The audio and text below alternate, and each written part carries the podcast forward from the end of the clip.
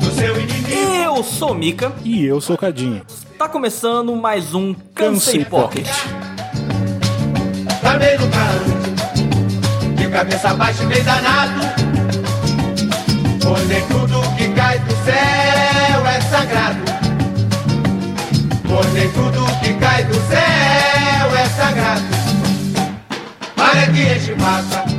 Começando mais um Cansei, Cadinho. Cansei Pocket. Mais um. Mais um de vários. Tomara.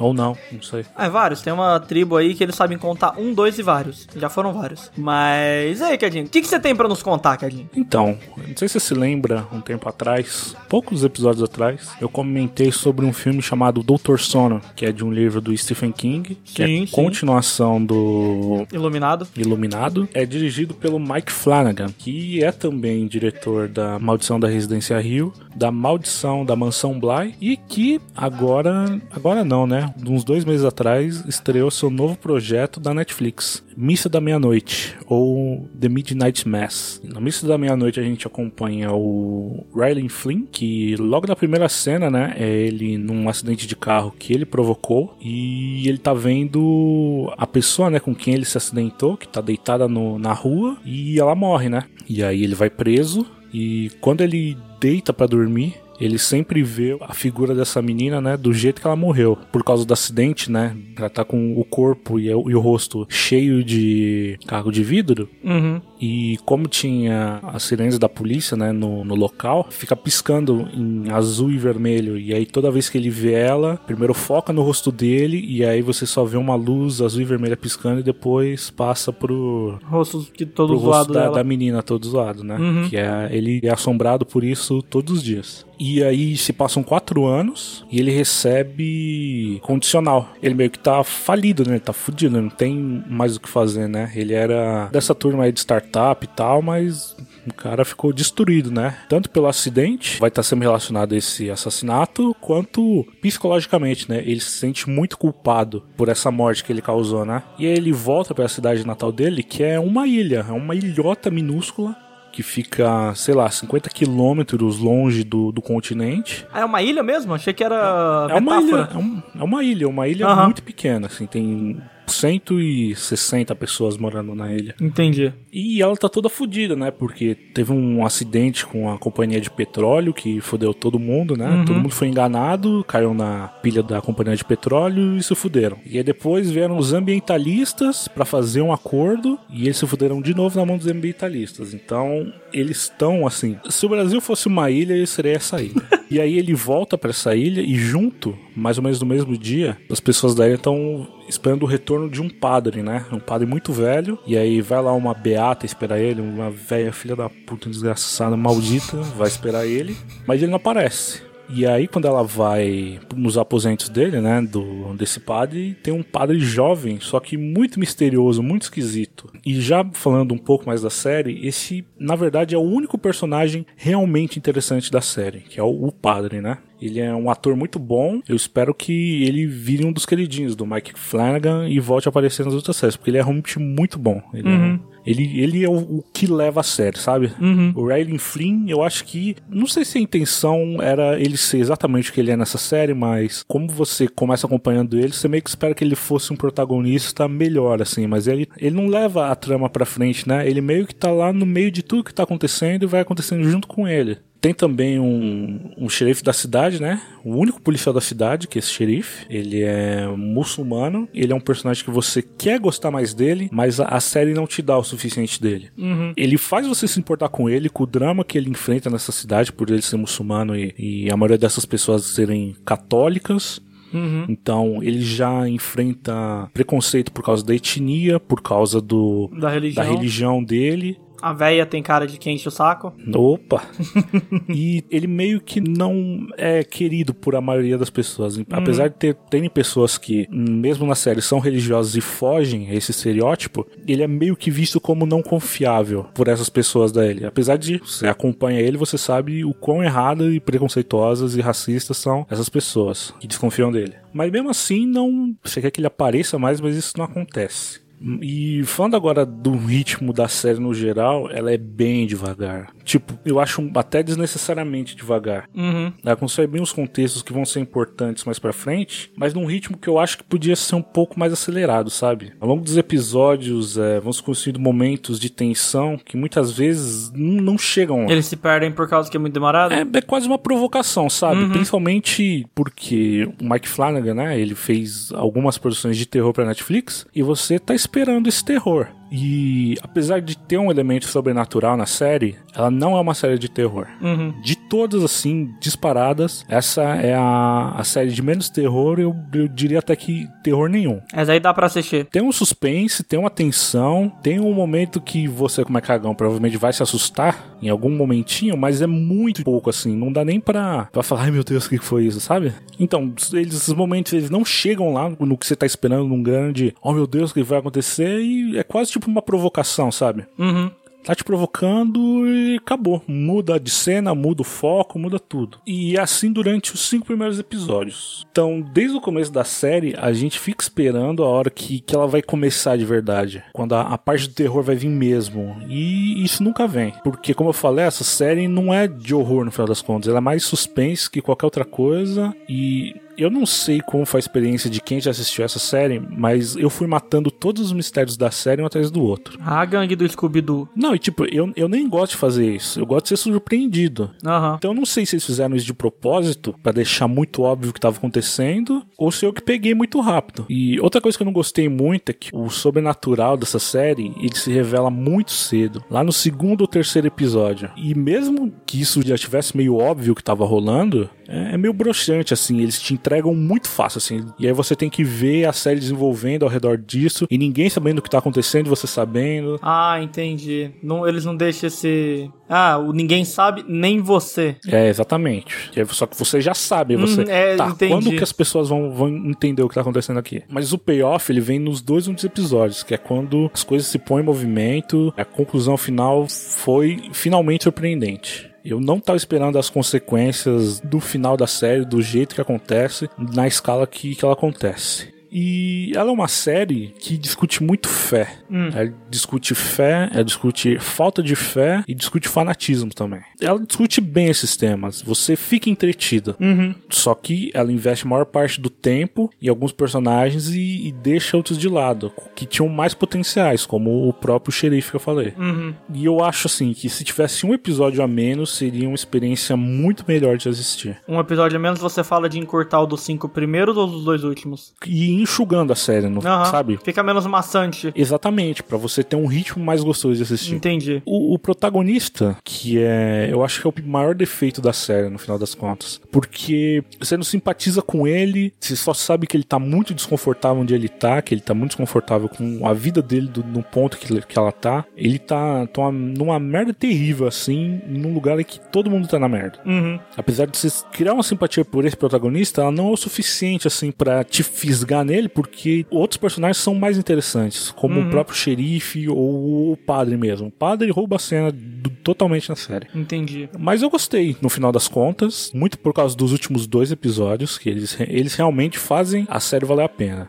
Não que o resto seja totalmente ruim, pelo menos do meu gosto, eu achei que foi muito devagar, mas eu recomendo que as pessoas assistam, né? Pra pelo menos começar a acompanhar o trabalho do Mike Flanagan e quem sabe partir para outras séries, sabe? E aí, mas você recomenda todo mundo assistir, Cadinho? Eu recomendo, principalmente pra quem é muito cagão que nem você, né? Acho que talvez tenha sido um erro meu, mas não é, não é- a culpa não foi minha, né? De estar na expectativa de terror a la Mansão Bly, que já pra muita gente também não é muito terror, né? O ritmo dela também é bem devagar, mas eu acho que os personagens compensam muito mais do que na Missa da Meia-Noite. Uhum. Mas terror também é, é muito menos do que na Mansão Rio. Que essa sim, essa é, é de longe a melhor série dele. E não pelo terror, sabe? Aham. É por causa dos personagens, é o jeito que ele filma. Tem, tem um episódio na Mansão Rio inteiro que é um plano sequência. É inacreditável como esse episódio é bom, Rafael. É assim, você vai passando, os personagens estão discutindo num- numa sala muito grande e, tem- mano, é só assistindo, cara. Eu queria muito que assistisse pra gente comentar, porque é muito boa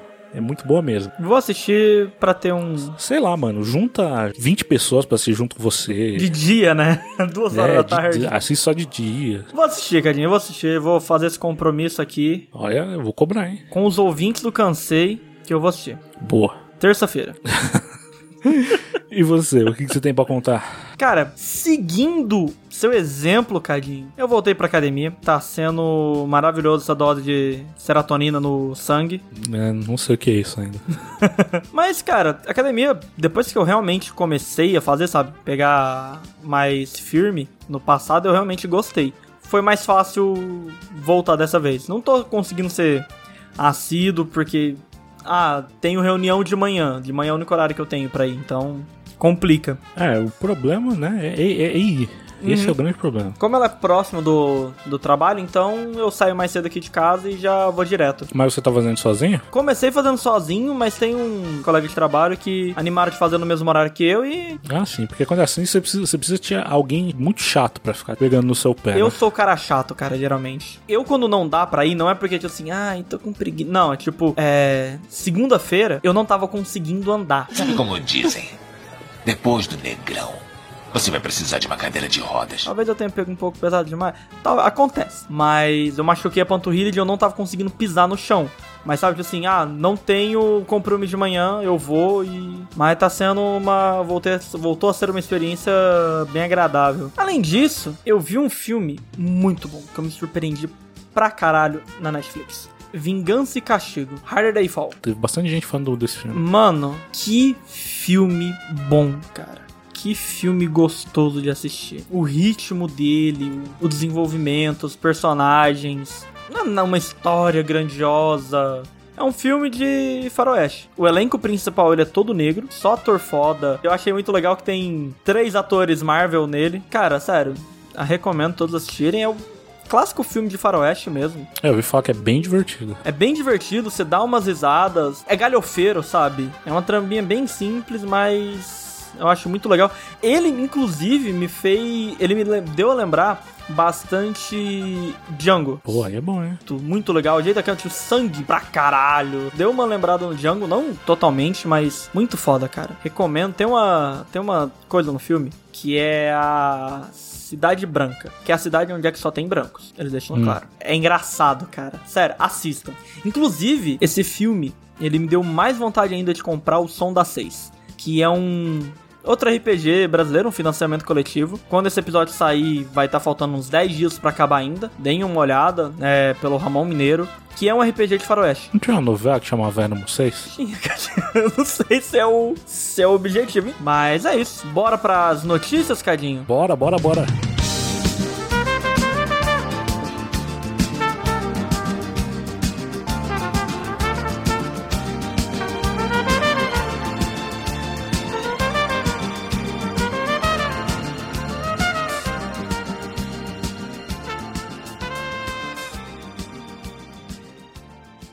Foi mal, foi mal. Desculpem, desculpem. Eu já tô aqui, cheguei.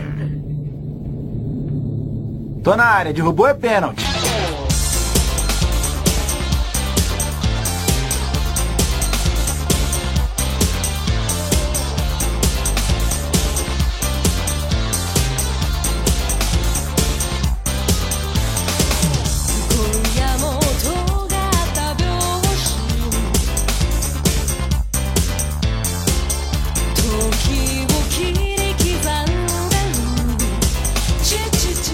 Pois bem, Rafael.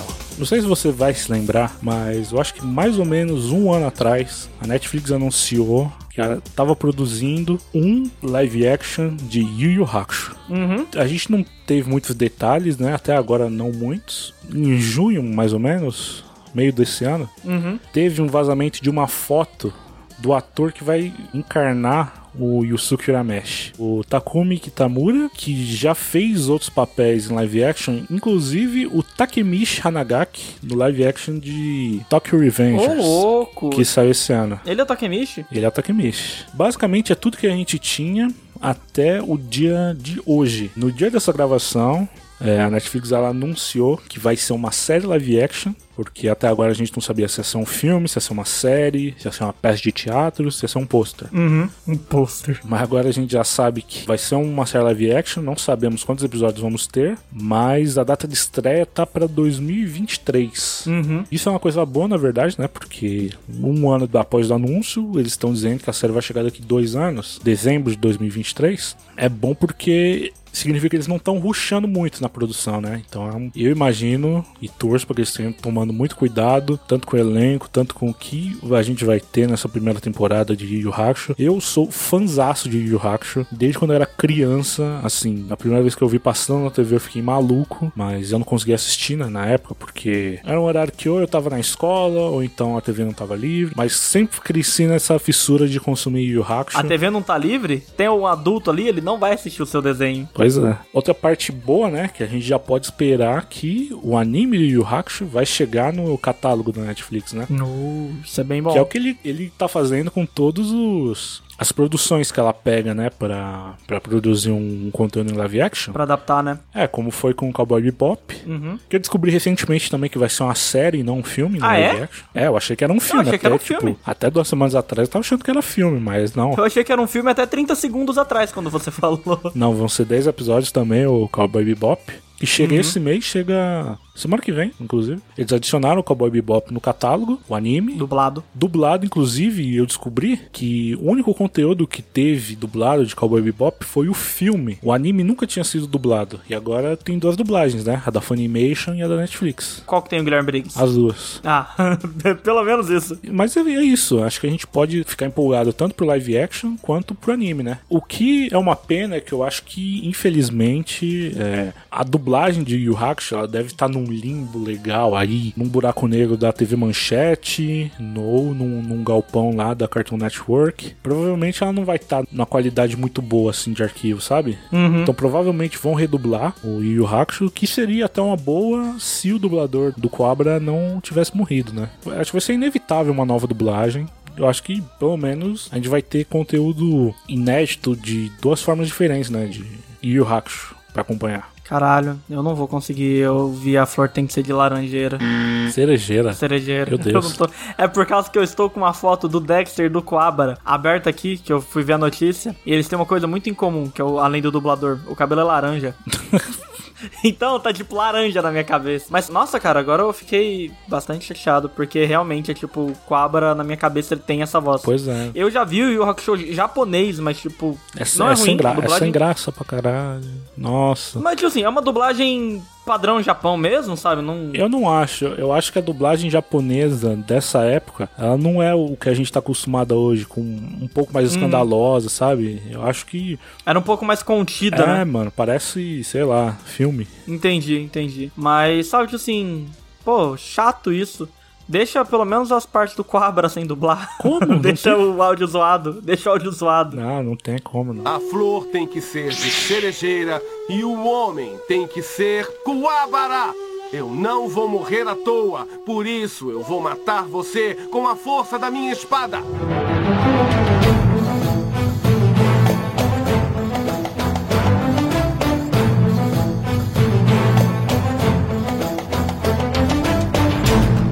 Agora, se você não é fã de One Piece, esteja banido. Ban, ban for life. Porque finalmente saiu o elenco dos Mugiwara da primeira temporada do live action de One Piece na Netflix. O primeiro episódio Pocket que a gente gravou foi falando sobre esse live action. Exatamente. Quase um ano e meio depois, a gente tem notícias. Porque nesse meio tempo saiu o logo lá, a Netflix lançou um, um teaser do logo lá Maneirão. Legal, achei bem bonito. Mas, assim, não saia quase nada, né? Saia que, ah, o roteiro está pronto. Tipo, isso não é, não é notícia, notícia. Mas agora a gente tem a cara e as vozes da, da meninada que vai dar vida a One Piece. Eu quero saber, tipo assim, você conhecia algum desses atores, Cadinho? Eu conhecia a Emily Rudd, que vai fazer a Nami, porque ela, ela fez o segundo filme do Rua do Medo. Sim, sim, eu vi. Mas o resto eu não conhecia, apesar do Makenyu, que é o. Vamos, vamos listar assim os personagens, né? É. Tem o, o Luffy, que vai ser feito pelo ator Inaki Godoy, acho que é assim que se fala o nome dele, Inaki Godoy, que até onde eu vi ele é mexicano, ele não vai ser brasileiro. Nos enganaram Netflix. Nos enganaram com aquela, com aquela imagem e tal. Mas assim, esse moleque ele tem tanta cara de moleque. tem tanta cara de safado. Que eu acho que ele vai dar um Luffy muito bom. Eu já, eu já tô vendo, assim, ele tá com o cabelo. Ele não tá nada caracterizado, ele tá com o cabelo meio grande, assim. Não tá nada parecido com o Luffy, assim, de característica. Mas olhando pra ele, eu consigo imaginar ele como Luffy. Eu acho que vai ser. Vai, vai casar como uma luva. E aí eu consigo até relevar ele não ser brasileiro. Porque às vezes, assim, não dá, né? E o mexicano, assim, é latino também, né? Netflix fingiu demência total aí, né? Tipo, Brasil, quem falou que ia ser brasileiro? Ah, mas aí também, né? Às vezes o moleque foi muito bom, né? E aí. Tem também o Zoro, que vai ser feito pelo um ator japonês chamado Makenio, que eu acho que ele é um tipo um, um mini astro japonês, alguma coisa assim, porque ele tem muito live action de anime. Ele vai ser o Seiya no live action dos Cavaleiros do Zodíaco, que a gente comentou aqui um tempo atrás. Sim, foi vilão de Samurai X no final também. E também fez o live action de Jojo, que dizem que é muito bom também. Ele fez o Josuke, o, o... Não, ele fez outro maluco lá, que eu não sei o nome. Ah, não, ele fez um personagem da hora. O Okuyasa não chegou a ver a parte 4, né? Não, eu tô na parte 2, né? O dublador dele é o dublador da Oki, ele é personagem mais, mais cômico. Então, esse menino aí fez o, o menino no, no Jojo. Isso, menino de hoje. A criança bombada. Ah, não são todos adolescentes no Jojo? São, são, só certo. A Nami vai ser a Emily Rudd. Ela é irmã da menina que fica viva no Rua do Medo. É isso aí. Spoiler, spoiler. Quem assistiu sabe quem é já. Bem famosinha na- nas internets, essa menina. Então, muita gente reconheceu ela do meme e eu nem lembrava desse meme. Eu reconheci do meme só. E eu acabei de ver no Instagram dela, há 124 semanas atrás, ela postou um vídeo que é só Caralho, Nami pensa, chorando. pensa num cara que tá stalkeando. Não, eu acabei de abrir o Instagram. Aham, só tá em 124 semanas não, atrás não, ó, já. ó, são cinco colunas pra baixo, Cadinho. Rafael, Cinco Rafael. colunas. Cadinho! Me respeita aqui. Cinco colunas pra baixo ela tem um vídeo da Nami, cara. Já dando essas indiretas. Ah, tá. Três anos atrás ela tava dando direto. Ah, às vezes foi essa época aí que falaram pra ela que ia ter. Não, é- isso só prova que ela é fã do anime, que ela acompanha, que ela tá satisfeita de estar fazendo parte de One Piece, igual ela diz no vídeo. Inclusive, a Netflix soltou um vídeo com o elenco se apresentando, então seria muito bom você, fã de One Piece, assistir. Continuando aqui, Jacob Gibson vai fazer o Sop. Que esse, esse caiu que nem uma. Parece que Nasceu pra isso. o Odan pegou One Piece, que é uma máquina do tempo, veio pro futuro e desenhou o Soap em cima desse moleque, porque é muito igual. Tem uma foto, o cara tá dando um sorrisinho tão sem vergonha, mas que tá a cara do Usopp, tá idêntico. É, é parecido mesmo, cara. Muito, muito massa, velho. Por último, mas não menos importante, Taz Skylar, que vai fazer o nosso amado Sanji. E eu gostei, eu gostei de todos. Eu gostei assim. de todos. Concordo com você, Cadinho. Queria o Sanji mulher. Puta, podia, né? Eu falei isso. Você né? falou Pode sim, crer. sim, sim. Eu concordo com você. Podia ser, podia ser uma menina. Mas não ficou ruim. Não, de jeito nenhum. Não, não- concordo que não ficou ruim. Caramba, eu tenho ideias tão boas que eu fiquei surpreso agora de. eu realmente não me lembrava de ter sugerido um Sanji mulher. E, cara, seria muito da hora. Aham. Ia ser muito pegar, massa. sei lá, pegar a Maya Hawk lá do Stranger Things pra ser o Sanji. Nossa, perfeito. Puta, ia ser bom, hein? De terno. Tinha que ser de terno, sabe? Tô todo cara que terno. teria terno, sapa... dando bicudo. Não é, até, mulher, é, é Tair que chama, né? Um negócio Aí, assim. aí você me apertou sem me abraçar.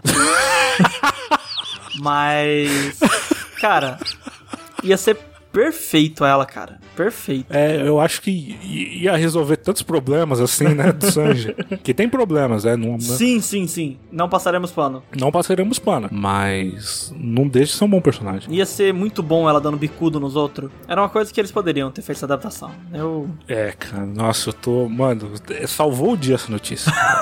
Mandar a tru aqui pra vocês. A gente não tinha nada. Ia ser mais daqueles programas doidos do que a gente ia fazer, que não tinha nada com nada. A gente ia falar de Arcane, pau do cu de LOL. Foda-se LOL, pelo amor de Deus.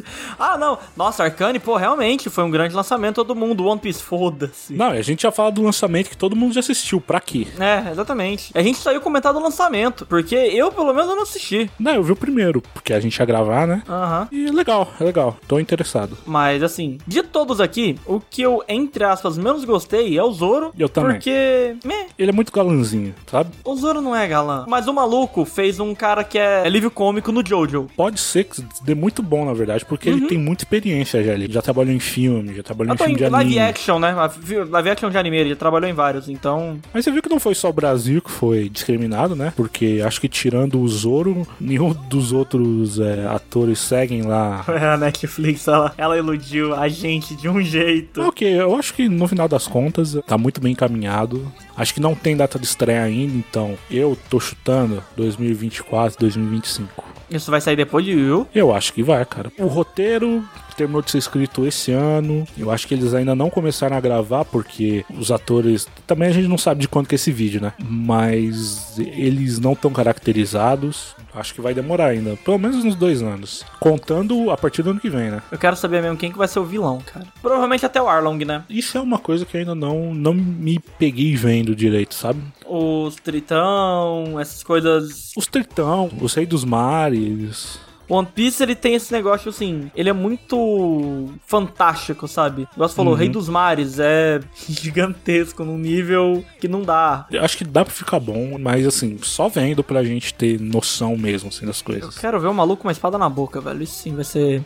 Então, eu tô preparado, muito preparado pra não ser exatamente igual. Você tá preparado pra ser uma adaptação, adaptação mesmo e. E se muito livre. Eu acho que assim até melhor assim de preparar expectativas. Uma coisa, por exemplo, que eu acho que eles deviam ser totalmente foda-se, não se importar por isso, é a cor de cabelo. Você não quer ter o Zoro cabelo verde? Se ficar zoado, não. Aham. Pega o live action do Full Metal. A peruca do Ed Ou a peruca horrorosa. de Barbie, cara. O cabelo do Edward não é importante pra narrativa. Aham. É só um detalhe pra destacar o personagem de algum jeito. Pra você reconhecer ele de longe. Pra você reconhecer a caricatura dele. Sim, sim. Fora isso, não importa nada. Então não devia estar ali. Podia ser. Puta, o cabelo do ator mesmo, mano. Não, não Ah, mas se fazer. quisessem fazer um negócio mais, então não colocassem um japonês que não é loiro. O Ed não é japonês. O Ed não é japonês. Ele é europeu ali, sabe? Dá pra... Eu até engoliria de boa eles serem japonês do jeito que é. Podia ser o mesmo ator. Só não, não fica muito preocupado em fazer cosplay, sabe? Uhum. Faz negócio diferente, faz negócio livre. Só que aí corre o risco de acontecer igual Death Note. Que é, é um limiar bem complicado, né, cara? Tipo, fazer uma adaptação de anime. Mas se Death Note fosse bom, nada disso importaria no final das contas. Isso eu tô falando do live action, né? Se o filme tivesse sido um filme bom, no final das contas tava tinha passado, sabe?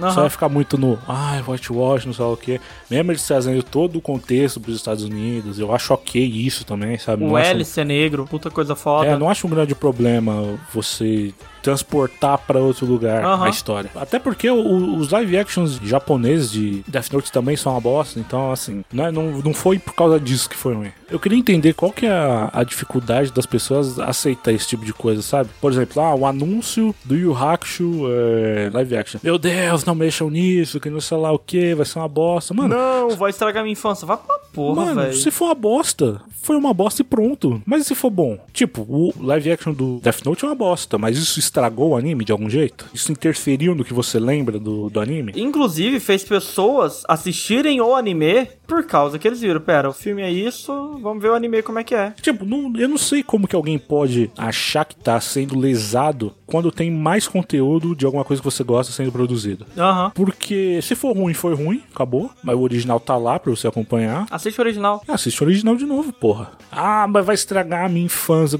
Mano, pelo amor de Deus, né? Esse bagulho de estragar a infância. Sua infância é as memórias que você tem com seus primos, com sua irmã, com seu irmão. O desenho que estão fazendo outra versão pra outra mídia não é a sua infância. Eu acho muito besta isso, sabe? É mais importante a parada ser interessante do que ela parecer ser boa.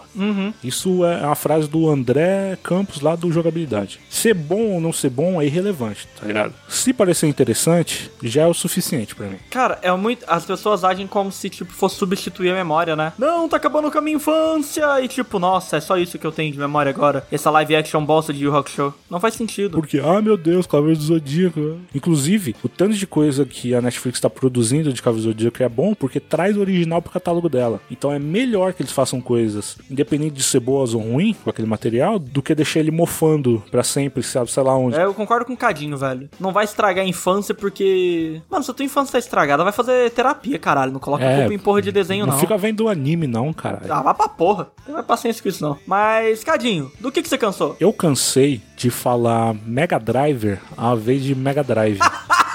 Ah, Porque existe uma banda de metal que ela faz versões de músicas de videogame e ela se chama Mega Driver. E ela ficou muito na minha cabeça, ficou Mega Driver. Então toda vez que eu falo Mega Drive, igual eu devo ter falado algum episódio que a gente comentou do Nintendo, alguma coisa aí. provavelmente o de episódio de nostalgia, alguma coisa do tipo. É, eu devo ter falado várias vezes Mega Driver. E aí eu me atentei ao fato recentemente que é Mega Drive. Eu, eu devo parecer, tipo, a sua avó querendo falar o nome do videogame. Ah, traz lá o, o Mega Drive, traz lá o Polystation, sabe? Eu cansei Ai, disso. meu Deus do céu. Nossa, Cadinho, obrigado.